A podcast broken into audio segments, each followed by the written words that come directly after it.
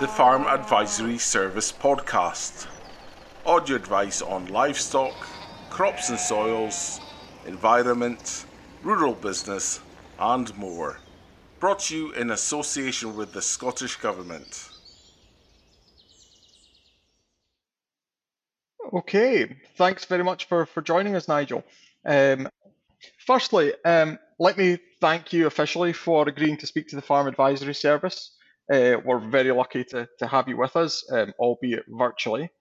I wonder if you could uh, give our listeners a, a, bit of background on yourself and uh, give an overview of the kind of projects that you've been involved in, Nigel. Certainly, yes. Well, thanks very much for having me. So, um, I'm uh, talking with you from Oxfordshire, the Chiltern Hills in Oxfordshire, and uh, I actually grew up here. I was the son of a, a farm manager on uh, a 1,200 acre farm. And then um, when I started to look at a career, I started work on a local nature reserve, which was for an organisation called Nature Conservancy Council all those many years ago, which is, of course, now Natural England. Um, and I really got into that, um, worked on the reserve for some years, and then worked for the National Trust in the Chilterns as a warden, various periods as a tree surgeon, fencing contractor, and stuff like that. Um, back to the trust, and then I moved down to Dartmoor um, as area warden for South Dartmoor, and then was promoted up to being head warden for the whole of Dartmoor for National Trust. But that was a step too far for me. I was stuck behind a desk doing budgets and health and safety and all that stuff. So I actually gave up the job and moved back to my beloved Chiltern Hills, and um, I. I'm self-employed now, and I do a range of what I call countryside management tasks. Um, I have got 150 ewes, which I graze a chalk grassland uh, nature reserve with. Um, I do a lot of fencing, um, creating wildflower meadows, writing management plans for hedgerows and stuff like that. And hedgerows has, in fact, become my main, I suppose, speciality, really. Um, uh, I sit on a group called HedgeLink, which is a um, collection of different organizations and individuals. We meet three or four times a year and discuss and implement uh, um, policies agri-environment policies of hedgerows. Um, we um, grant aid uh, research, and I've been lucky to be involved in various research projects which looked at hedge trimming and rejuvenation of hedges. Um, and quite a lot of research has gone on, so I'm very much, uh, very much into hedgerows. Um, and um, here I find myself now doing lots of talks all over the country. I'm off to Dorset tomorrow to do a um, farm training course um, on hedgerow management, and it's something I very firmly believe that we have to improve our our hedgerow management really. And Nigel, I think you'll agree that there's been a lot of talk about climate change and biodiversity decline, two topics which have kind of shot up the agricultural agenda in the last year. Can you talk a little bit about why hedges are valuable in the fight against climate change and, and biodiversity decline? And specifically, why are they important to us? Well, it's a very fundamental question, isn't it? And we've seen such a huge increase in the importance of hedgerows um, in policy and in, in the public view and agricultural view, really. Um, they, I think, give us so much and so easily, really, in, in the sense that they surround us, they, they define our countryside, I think, uh, to a great extent, along with dry stone walls.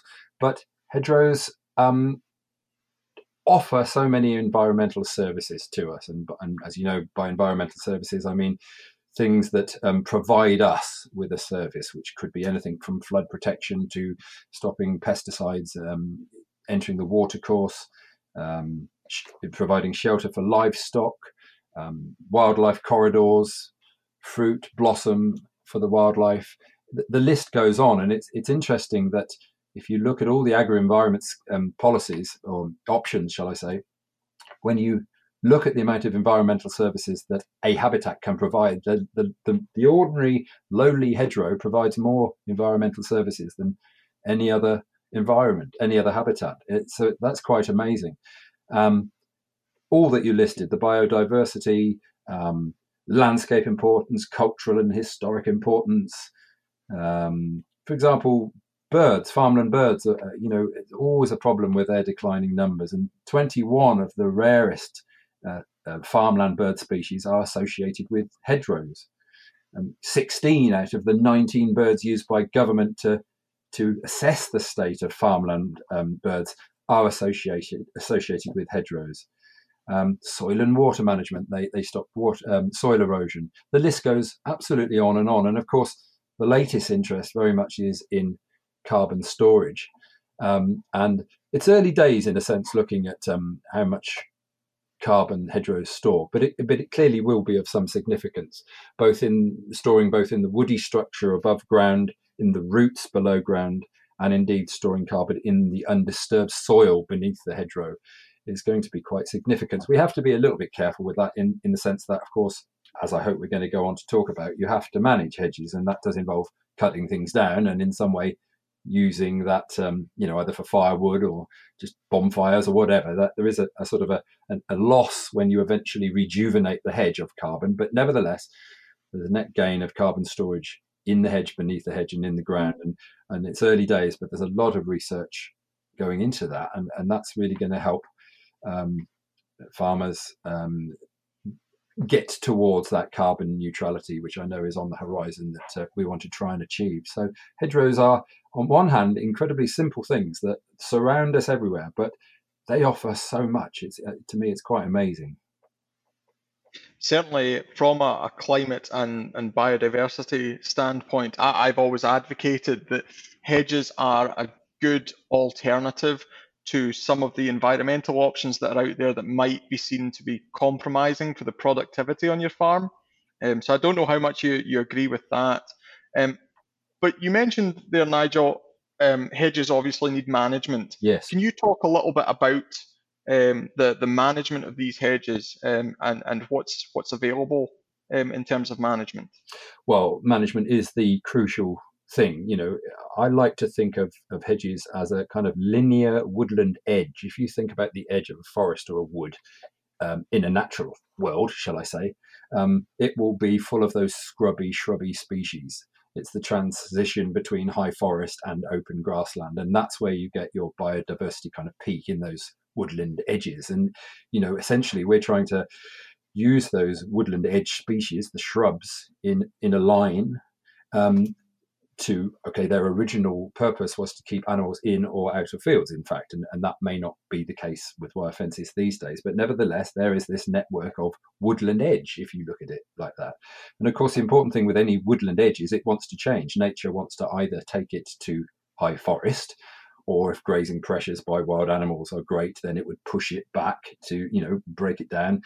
So it's a dynamic uh, entity a woodland edge and it's exactly the same for a hedge it is a dynamic entity. Uh, nature wants to turn it into a line of trees effectively, but for, many reasons, we want to have it as a shrubby uh, wildlife corridor. And so there is the management. What is our most common management? I suppose we can safely say it's the it's the flail machine, which which which you know is is fine, the ubiquitous flail machine. But of course, we when the flail machine came along, I believe we kind of lost a, a little bit of something. Most hedges on farms were periodically laid, as i am taking Great Britain as a whole here, um, they were laid to keep the hedge stock proof. But one of the most important byproducts of that, of course, was they were rejuvenating the hedge. The new growth would come up from the base and start off what I would call the life cycle once again. Um, along came the flail machine in late 40s, 50s perhaps, and perhaps we all sat back and said, well, that's it, they're sorted now, we don't have to lay the hedges anymore, we can just, just you know, flail them every year, keep them tidy. And that's been fine for a certain amount of time. But you cannot keep a hedge in any state, given state. If it's a short hedge, if it's a tall hedge, whatever, wherever it is in this life cycle of a hedge, you can't hold it there. Nature wants to move it on. It wants to do something. And one of the worst things that happens is when we over trim a hedge. We cut it at exactly the same height. A lot of them about four foot ish, uh, for the last 40 or 50 years, and they are starting to suffer greatly. It's interesting to, to look at our hedges in, in a sense that we've probably two main types in this country. One would be an ancient species rich hedge. Um, I, I, can only speak, forgive me, down here in England, but that would be places like, you know, the southwest of England, Kent, um, into Wales, in fact, old ancient countryside, um, small field systems, the French would call it the bocage, I suppose. But those are the species-rich hedgerows, and of course, the open field systems that was right the way up through the centre of, of the United Kingdom, they were um, hedged during the Enclosure Acts of the sort of 18th and 19th centuries, and they were usually pure hawthorn. And I do feel that it's the hawthorn hedges now that are, are starting to struggle with this idea of being trimmed at exactly the same height. Um, and we'll perhaps touch on that a bit more in a minute. The other extreme, of course, to over trimming is um, neglect. Is, is people just leaving a hedge alone, you know, until it becomes a line of hawthorn trees or or trees, and and whilst they are still, you know, important, you're you're losing that shrubby um, uh, state of, of a hedgerow. And in the last countryside survey, which was in 2007, where they looked at pretty well everything in the countryside. Um, the hedges hedge results were quite interesting. We had a, a net loss of 6.2% of managed hedges over the previous 10 years, and that was mainly through over trimming, forcing hedgerows to become gappy and hollow at the bottom and pretty well giving up, and neglect where they've turned into lined up trees and they're no longer recorded as a hedgerow. About 50% of hedgerows were in good structural condition in 2007 um, 31% of managed hedges were in good stand, uh, structural condition and had appropriately managed margins. But when you looked at arable areas, and those by definition would almost certainly be what I call the enclosure hedges, the hawthorn hedges, only 12% of hedges in an arable environment where um, had with an appropriate managed margin that's only 12% were in good condition. And that's that's that is kind of quite shocking really. And it just goes to show how management is so important. We can't trim a hedge at the same height forever and ever and expect it to survive nor can we neglect it and expect it to continue being a shrubby nice hedge.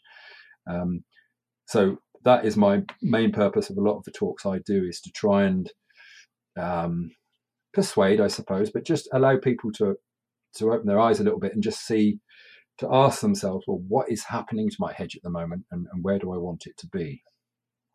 Nigel, that was really fascinating stuff. Can you just elaborate a little bit more on on trimming regimes? Um, and and perhaps um, touch on the development of, of fruits and and uh, and and forage within the hedge. Yeah, certainly. Um, I think, I suppose, maybe 10, 15 years ago, um, policymakers started to see that by trimming every single year to the same height, um, there was we were really getting rid of any potential blossom and or fruit in any year because it's a kind of a fact really that you don't get blossom set or fruit forming on one year growth. Um, if you are seeing any in a hedge that you're trimming tightly every year, then it's probably because there's a little indent in the hedge side where you know the flail's not knocking it off. Um, and I was, as, I think I said in my introduction, involved in a research project um, some years ago now, which would which looked at all the trimming regimes because the policymakers then said, okay, well, we're going to start um, paying something to farmers to trim every second year or even every third year because you know you get you get more berries. Um, so that that went into operation, and at the time, quite a lot of money. I think for the two-year trim regime, and it was about thirty-four million pound a year was being paid for that, which was great in principle. But we quickly found in our research that what was happening was um, a farmer was entering into the two-year trimming regime, um, and wanted to trim his or her hedge in at the end of harvest, you know, it's the ideal time to get on dry ground. As soon as the combine's leaving the field, then get in with the hedge trimmer. So let's let's follow that. Let's say we've done it year one, we've trimmed it in September, trim the hedges. Uh, we go through the winter. There's no berries, fruit on on that hedge. Um, get to the next spring, there will be very, very almost literally no blossom on those hedges especially you know things like hawthorn hedges, stuff like that. Um, as, then we go through to the following year. We're not cutting the following September. We're going to there's going to be some fruit on that hedge, not a lot, but some. And then we're going to go through to the second year, and then of course um, the temptation was to cut that hedge again in the second year in September, once again post harvest. But of course, that was completely wiping out any gains of fruit forming on that second year wood. And once again, there was no fruit there. Um, for overwintering birds. That wasn't quite happening in the three year regime, of course. Um, same first year, second year would be the same, but in the third year, um, fruit would be forming, the sort of maximum amount of fruit in a sense. But of course, once again, that was being cut off in the September dry ground weather, you know. Um, so that wasn't working out really. We couldn't really justify that. So now um, with the two-year regime, people are asked, and indeed the three-year regime, people are asked to delay their cutting to the end of winter to the you know just before March the first kind of thing, as late as they possibly can, so that that store of berries that you've, you've, produced um, is available.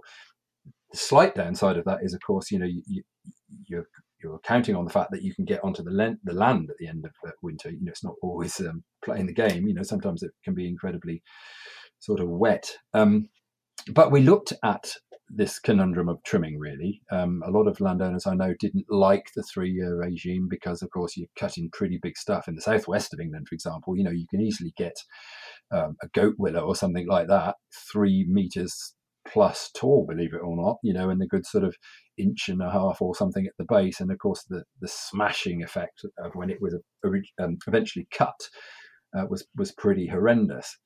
So we set up um, five sites across um, England in this case, um, and uh, uniform hedges on each site. We had replica plots of 30 metres. Um, we treated each 30 meters with a different treatment, um, annual hard cutting, like really, you know, hard cutting, like people like to do, um, trimming every two years, trimming every three years, um, trimming each year in September, and then each year some sections were in February. Same with the two years, autumn and late winter. Three years, autumn, late late winter, and everything was counted: the blossom, the berries, the insect visits on the flowers, the structure of the hedge. It was a pretty intense um, piece of research. But I, I, actually threw something into the pot where, which was, you know, why don't we slightly incrementally back off from the hedges ever so slightly when we're cutting them? What would happen then? We called it incremental trimming, and and the results of that um, were really, really positive. So even if you wished to cut every year, just back out a little bit, which instantly improves the condition of the hedge. It almost like it lets it breathe, almost really. But just behind the cut line, you will get um, significant amount of berries, not huge amounts, but you'll get significant amount of berries each year. Whereas, you know, if you're in the three-year cutting regime, you'd get nothing in the first year, some in the second year, and and you know you're only getting a full crop once every three years. And same with the two year cutting regime, you'd only get full crop in the second year. With incremental trimming, you're getting an amount each year on, you know, on average. No barren years, you're always going to get something. The bonus of that incremental trimming was that you were improving the condition of the hedge. Um, really wonderful sort of face on the hedge, if you see what I mean. You're not smashing it back in, it's just like flicking along it with the hedge trimmer. And so we looked at all the results, and clearly three year trimming had a lot of berries. Two year trimming had some. Annual trimming really had none. But the incremental trimming, as I say, had quite a lot each year. And, and that's really become a really great selling point. Say, okay, you want to trim your hedges, just back off them a little bit, each tiny, you know, a tiny bit each year. Now, the and, and by the way, you know, in two year and three year trimming, you you literally get three or four times the amount of berries that you would get on a on an annual trimmed hedge. It's a significant difference. Um, one of the things people always then say is, well, it's all very well. I'm incrementally increasing the height of my hedge every year by a couple of inches, but my hedge is going to get really, really tall. And I would say to them, yes, it will. But you won't have, you won't have beaten it into submission. You'll still have lots of healthy stems in that hedge. So eventually, you have options of how to rejuvenate that hedge. There's enough stems in there to coppice it from, to ground level, and up it comes again, starts the life cycle again. Or it could be laid if you wished it to be, because there's healthy stems. It's only when you have these over trimmed hedges, you know, three foot six, four foot tall, which are becoming really, really gappy, and the stems are all gnarled and rotting, but you haven't got any options. You can't let it up to lay because they're, they're all rotten around the base. Um, they're too gappy. You'd have to plant up the gaps. You know, every hedge was planted with lots of stems. It's only over management that's kind of wiped these amount of stems out. So the beauty of incremental trimming is it starts to feed into this life cycle. You're allowing the hedge to slowly develop in a managed way through time um, so, so every 30 or 40 years, essentially, really once in a lifetime, each hedge has to be rejuvenated. But you will have lots of stems in that hedge because you haven't splattered it to the same height. So the, the idea of incremental trimming, I, I really would recommend. And if you've got an over trimmed hedge is really a bit thin, but lots of stems. As soon as you back out from that, you'll notice the health of the hedge really starts to improve. And of course, if we go back to the carbon storage, um, it's when you've got a healthy hedge that it's most successfully sequestrating carbon.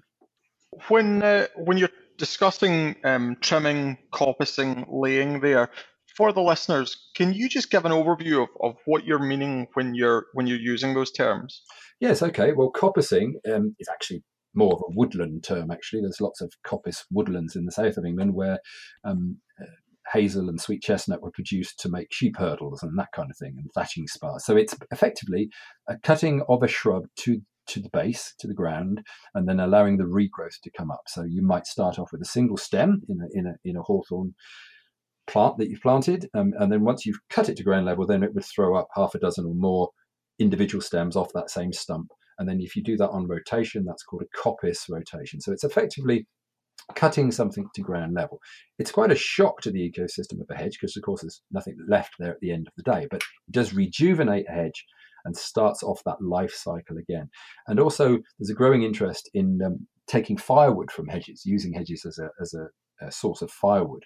You'd have to leave them a little bit longer, 20, 25 years maybe, but um, uh, there's a lot of research gone on to um, chipping hedgerow um, produce and uh, using it in burners, uh, in farmhouses, etc.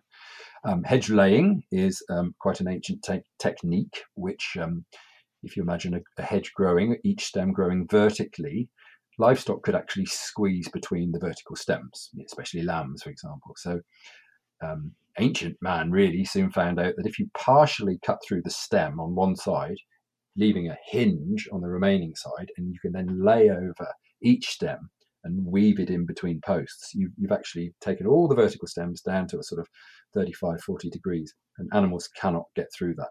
But at the same time, you've made that cut on the base close to the ground, which is almost like coppicing, and the new growth comes up again, and it starts this life cycle again. We must always remember with the hedgerows that there is a natural life cycle, and if we if we try and overmanage that will send the hedge down to this number one score, the ruined hedge. But if we neglect it, it will go up to this number 10. Um, if you look on the HedgeLink website, um, there's a, I have more information about this one to 10 life cycle um, of a hedge. It just helps you, uh, helps the landowner see where the hedges are. I think we've possibly lost the ability to read the hedge, um, what it, you know, where it is in this life cycle.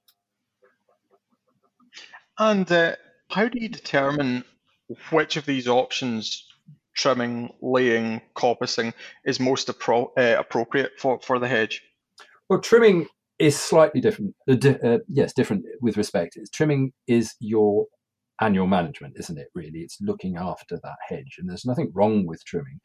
I think many people forget the sheer expense of trimming. A lot of farmers, you know, trim their hedges every year, and on large farms, it can cost some thousands of pounds. But nevertheless, we, we want the hedge trimmed to slow its growth down, but not completely stop it, by the way, but slow it down and create these bushy, dense, windbreak, shelter belt kind of hedges. That's what we want. Um, so there's nothing wrong with trimming, but that's more like annual maintenance, as long as we allow the hedge to develop through its life cycle. The other two are forms of what I would call rejuvenation.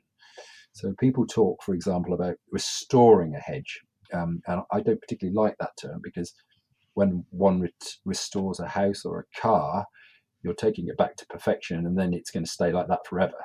Well, with a hedge, we know, I hope we all agree, that hedges don't stay the same forever. You're merely rejuvenating them. You're starting the circular life cycle off again. And that life cycle can be slowed down through sympathetic trimming for, as I say, 30, 40 years or so. Um, but once in a lifetime, uh, you know, a person's lifetime, each hedge should be rejuvenated. And I think we've forgotten that about our hedges, really.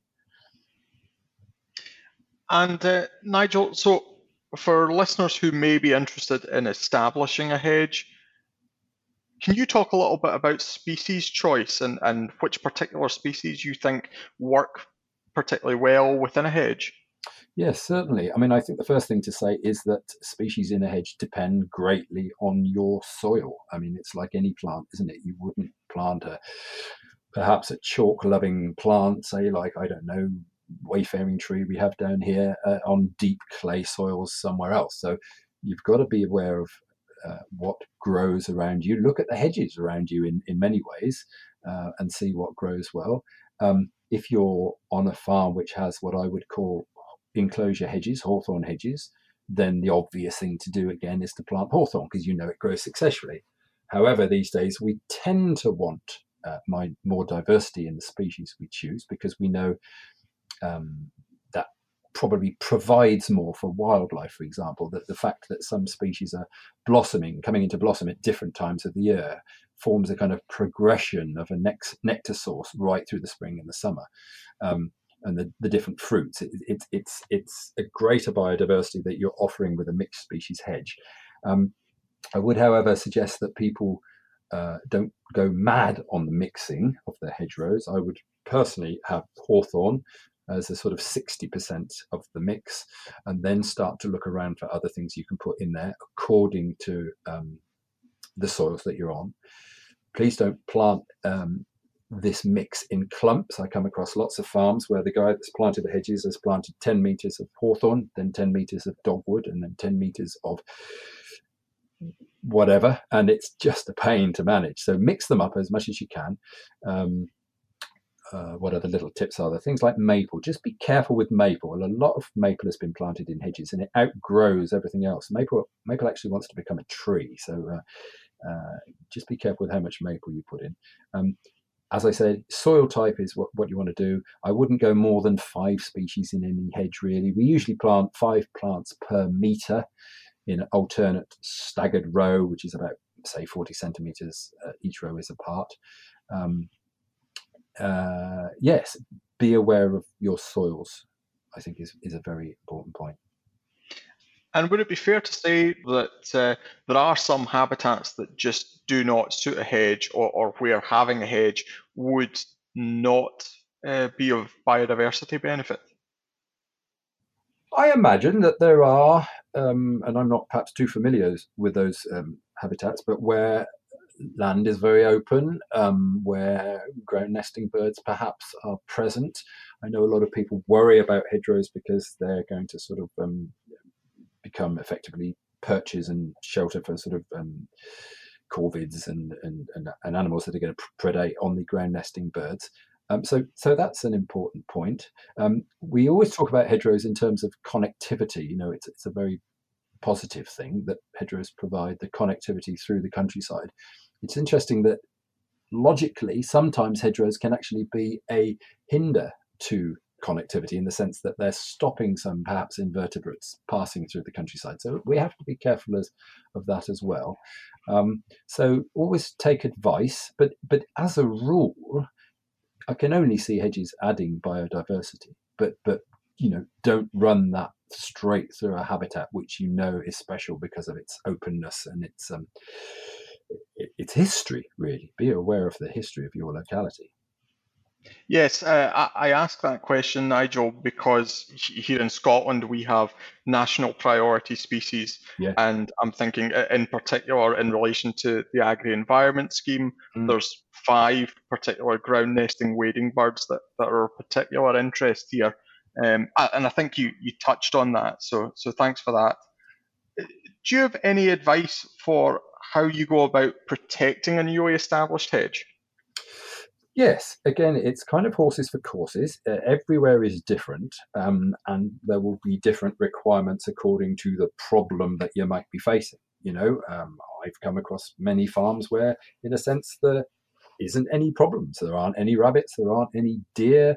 Uh, we've just planted the hedge at the side of a fence and left it to its own devices, and it's been fine. But of course, you have to ex- assess the risk that you might be fa- facing. So, you know, the most simple one might be rabbits, um, and then we would put plastic spirals on the uh, on each plant to stop the rabbits nibbling them. You might have um, deer problems. Um, we have a deer around here, the muntjac deer, which is sort of everywhere. It's a complete pest, but you know, rabbit spirals aren't going to protect the top tops of the hedge plants against muntjac deer. So then we would have to um, assess whether we needed fencing on it. Um, I've come across people who have coppiced a hedge, and remember that's cutting something to ground level, and then planting up the gaps that might be there. And they've used the brash off the coppiced hedge uh, to, to, to lay along the line of the hedge, and that in it, it has um, protected the new growth of new plants. So very much you have to assess. You don't want to be wasting money, you know, um, on unnecessary protection. Assess the risk. What what is the risk? you know, obviously farm animals grazing your hedge, you wouldn't want that. So quite often it's a double fence situation, which has its own problems. You're going to have to have water troughs on either side of that, that kind of thing. Um, so that's the way to look at it, I think. Um, assess the risk and then alleviate that risk by making the right decisions. But don't always presume that you have to do these things. and uh, is there any advice out there, Nigel, for uh, replanting and, and gapping up? Um, is this a natural sign that, that management could be better, or is this something that occurs and, and people shouldn't be concerned about? Uh, are you particularly talking about gapping up, perhaps? Uh, uh, yes, yeah. Yes. Um, well, no, gapping up is very important, and I would say it is a sign of bad um, historic management. You know, what what happened to those plants that were in those gaps? Down here in the lowlands of England, a lot, you get a lot of gaps, which were strangely they were caused by burning stubble back in the day, where fires went out of control and went through hedgerows, etc. Um, it's good to good to fill those gaps because we want connectivity through the countryside. Um, there is a debate to be had about, you know, if you've got hawthorn hedges, do you fill the gap with hawthorn or do you get a bit more elaborate and start adding the species? That's that's an interesting one. I tend to plant gaps with whatever's in the rest of the hedge to keep its sort of historical integrity, I suppose. Um, but in general, gapping up is very important. Don't be totally obsessed. A lot of people um, want to plant hedgerow trees. Hedgerow trees are an incredibly important part of a, of a hedgerow landscape, and, and we are losing, we've already lost the elm trees, we're now losing all the ash trees all around us. The ash is the most numeric hedgerow tree that we have, um, and hedgerows are an important part of that whole hedgerow kind of um, environment. But if you've got a smallish gap, don't necessarily rush to plant it up with hedge plants. I think gaps are a great place place to plant trees you can see where they are. You know, you remember where they are. Um, you know that the hedge trimmer is not going to come along uh, and swipe the top off because they, are quite visible. Um, we know that when a tree becomes mature, often um, there's very um, thin growth of hedge underneath the shade of the tree anyway. So just occasionally, I think small gaps can just think about a hedgerow tree being almost as important as the um, as the as the hedge itself. And and we always say that you know the ideal hedgerow hedged landscape is really a well managed, sympathetically managed hedge, a good field margin at the edge of, edges of the hedges, and hedgerow trees. That's the perfect suite of habitats for, for wildlife in a hedgerow. Good, good. You mentioned habitat linkage there, Nigel. Can you talk a little bit about the importance of habitat linkage across farms and landscapes? Well, I, I mean, I, I, do actually think it's a very important. Um, especially in an arable environment, you know, it's, it's it, can I use the word industrial? You know, it's a slightly industrial farmed landscape often. Um, what chance is there of of, of species, um, you know, from from birds to mammals to invertebrates moving across that landscape? Really, when you think about it, um, and and hedgerows certainly provide that cover and food source that, that takes species a, across a landscape. And bees, for example, have been found to use hedgerows to navigate um, around the countryside, backwards and forwards from their their nest to the to the source of food that they're on at that time. But they bats also use hedgerows to navigate around the countryside. Um, so very very important uh, connectivity. And when you're looking at your farm, try and look at it with those eyes. You know, how can I join that bit of woodland up with that other bit of woodland? Or, well, that hedge just stops in the middle of nowhere. You know, what's where's it going? What is the connectivity? And again, we talk about predators. You know, cover from predators is very important um, in the countryside. You're not going to cross open land if you're if you're going to be hit by a predator from the air, kind of thing. So, connectivity is very, very important indeed. And uh, this is maybe a good time to, to plug this, but uh, the Farm Advisory Service for Scotland did a series this year on promoting pollinators. Um, so we do have materials out there, particularly on creating the correct habitat for beneficial insects, um, and, uh, and and like I said, promoting pollinators more generally. Just like to tell a little story, if I may. Um, yep a friend of mine in Devon, just gives you an idea of the biodiversity can be in a hedge. A friend of mine in Devon, he's a bit of a naturalist himself, and um, he decided to count all the living organisms really in a, in a length of hedge, a random 90 metres of hedge on his Devon farm. And okay, Devon hedges are quite rich anyway, but he set about to seeing anything that was alive from plant to lichen to mammal to bird. And the birds couldn't just be flying over, they had to um, be present in the hedge. Everything that he could possibly find. And he embarked on this and he was he's pretty good and he sailed past 500 and he sailed past 1000 and it started getting a bit more difficult but he sailed past 1500 sailed past 2000 species started getting really difficult. You had to send off micro moths and macro this and tiny spiders and things off to the natural history museum but he's now passed 3000 species in this 90 meter section of hedge on his farm. I find that absolutely amazing. No, that, that sounds fantastic. Yeah, great Great stuff. And uh, Nigel, just to, to kind of bring this to a close, I, I ask this uh, of everybody who comes on the podcast with me. Is there anything happening within the industry right now, um, specifically with regards to hedges, that you think more people should be paying attention to? Um, anything that you want to, to spotlight um, while you're on with us? I'm going to be very generalist here, to, to, be honest with you. I just think the growing importance, the growing awareness of hedgerows in the last 15 years has just taken my breath away, really. I'm being asked to do talks and, you know, these kind of things all over the place. It's that awareness that suddenly people have got of this super simple, natural, well, I take that back, not natural man made, but you know what I mean, these corridors of wildlife and shelter and potential carbon stores that we've got running across our land and the awareness that everybody suddenly thinks gosh i better look after them you know? These are important. And i think they are so important. So that's that's what i would draw uh, people's attention to. And we are all custodians of the countryside after all. And i think we have to look after our hedges for future generations because they're going to continue being so important. Brilliant. Well um, thank you very much for, for coming on with us. Uh, can i just ask nigel do you have anything um, of your own going on right now that you want to signpost to? Is there anything that uh, that you think the listeners should be made aware of? Uh, perhaps um, not not a personal thing, but I'd like to draw their attention to the Hedgelink page. Uh, Hedgelink being one word, um, it is an absolute goldmine of information on, on, all sorts of things to do with the hedgerow, and um, I would point people towards that. I think it's a great um, asset. Nigel Adams, thank you very much for joining us. My pleasure.